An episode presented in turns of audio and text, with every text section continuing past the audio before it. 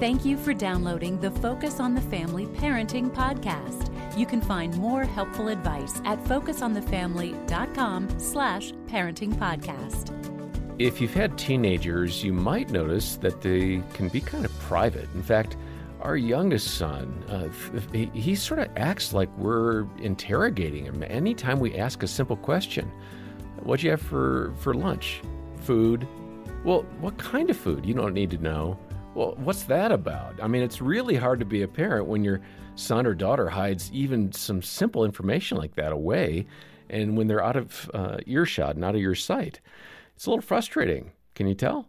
I'm John Fuller along with Danny Huerta. Uh, Danny heads up our parenting and youth department here at Focus on the Family, and uh, we'll have an intervention for John Fuller later on. But for now, we're going to hear from Dr. Kara Powell, who spoke with Jim Daly and me about um, parents who are itching to intervene in their young adults' lives and what to do about that.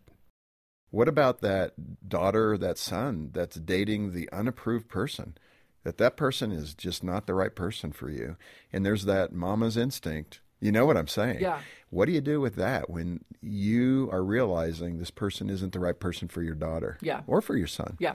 Um, I haven't had that happen to me yet, but I think what I would what I would want to do is um, I, have heard a great phrase in evangelism, um, which is you give a gentle tug to somebody and see if they're ready to hear about Jesus in this case. You know, just like with fruit, to know whether it's ripe, you give a gentle tug.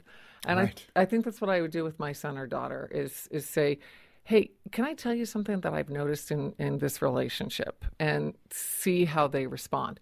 If they don't respond positively, then I would I would not say it. You have to honor that. I would, yeah. Boy, that's so tough. It was so tough. And before our research, I think I would have pushed through and said it anyway. Now, why? What's the research telling you? Well, because um, what the research is saying is that what we found when we interviewed parents is they almost always said if your child wasn't open to your input, then they weren't going to hear it anyway, and you might do damage to the relationship. Can I also add this? Does Yeah. does it show that when you respect that boundary, if if they've said no, I don't want your input, and you respect that, that over time, then they do. And and you can give, give that gentle tug later, Right. and then they would be mm. open to it. right. That's really interesting. I think that's an insight to the human heart and the way God has wired us. Yeah, absolutely. And so, I, as a parent, biding your time, praying for wisdom to know the right time to share what you're observing. Uh, I mean, I think there's other ways. If uh you can ask, what do your friends think about this relationship? What do your mentors think about this relationship? You know, you can encourage your young person to get wisdom from other sources That's other good. than So you. you're not the only- yeah. Um, and and even say, eh, you know, if you were. Sometimes I like to ask my kids, um, you know, what do you love about this relationship, and what do you wish were di- was different about this relationship, and let them kind of process Give them it. some also, thinking. yeah, Yeah. but let them start mm-hmm. with positive, and then let them critique the, or their relationship. Also. Okay, this, this is really good, Kara. I'm so glad we're touching on these difficult issues. I'll, I'll mm-hmm. take it to another level now. Yeah. So you have the not so good boyfriend or girlfriend that you're worried about. Unfortunately, today too, especially in that 20 something range, cohabiting is a far more common thing for Christian young people. Um, you know, to abstain before marriage is not always done. And uh, how do you address that as a parent? I mean, now you're, mom, I'm going to go ahead and move in with this guy. What?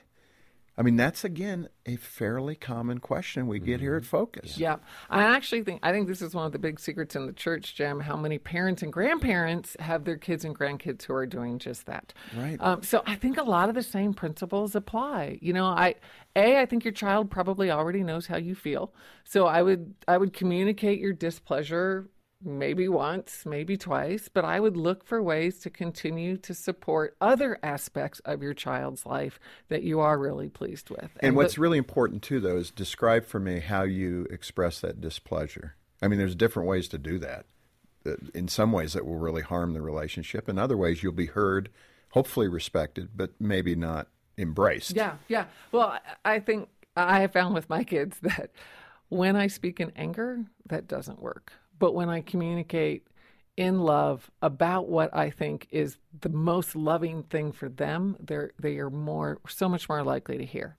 And I'll go to the research. The best research shows that three out of four parents report that their relationship with their young person improves after age 18.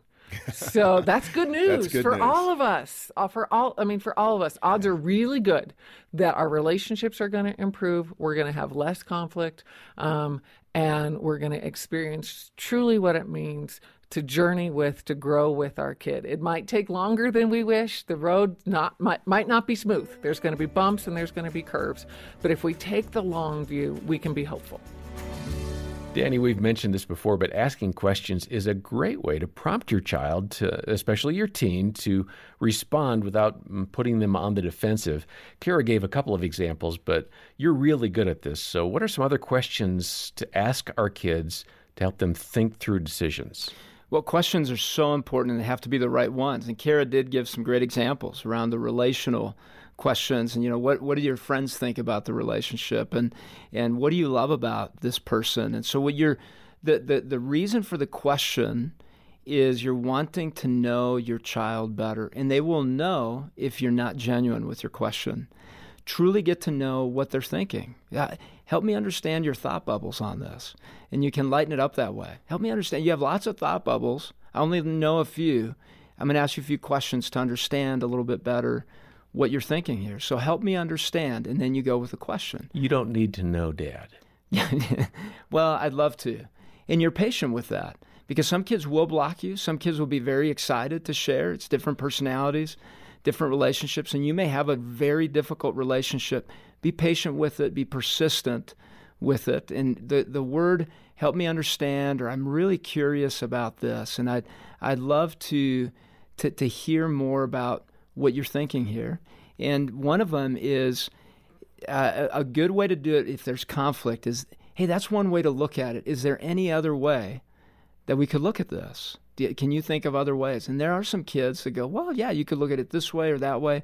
And they begin to go along with you on those questions. There isn't a magical question. So hopefully you're not looking for that in this show but really it's about wanting to learn the heart of your child and what's going on in their mind. And I want to just say you're you're so good at this, either a combination of naturally wired and training or you're just an open person. I can see and hear you talking to kids in a way that doesn't come naturally to some parents. Mm. So help that parent who's thinking, "Yeah, but my kid there's always conflict and they never talk to me. And you, you know what i'm saying. So yeah the training we've gotten as counselors and i work with teens they'll come into my office and say i don't want to be here. So they're already seeing me as an extension of their parents. And and what i love to do is, is, is come in with grace and compassion and we can do that as parents. That's helped me with my own teens when they're a little prickly uh, just coming in and acknowledging their their feelings. Mm-hmm. I can see you're frustrated, or I can see you're whatever, and you're observing. So you start with observation, and then you move into the question hey, I'd, I'd love to get to know more about this. And teens initially, if they're angry, will say, I, you know, I hate questions or I don't want that. But deep down, they love it.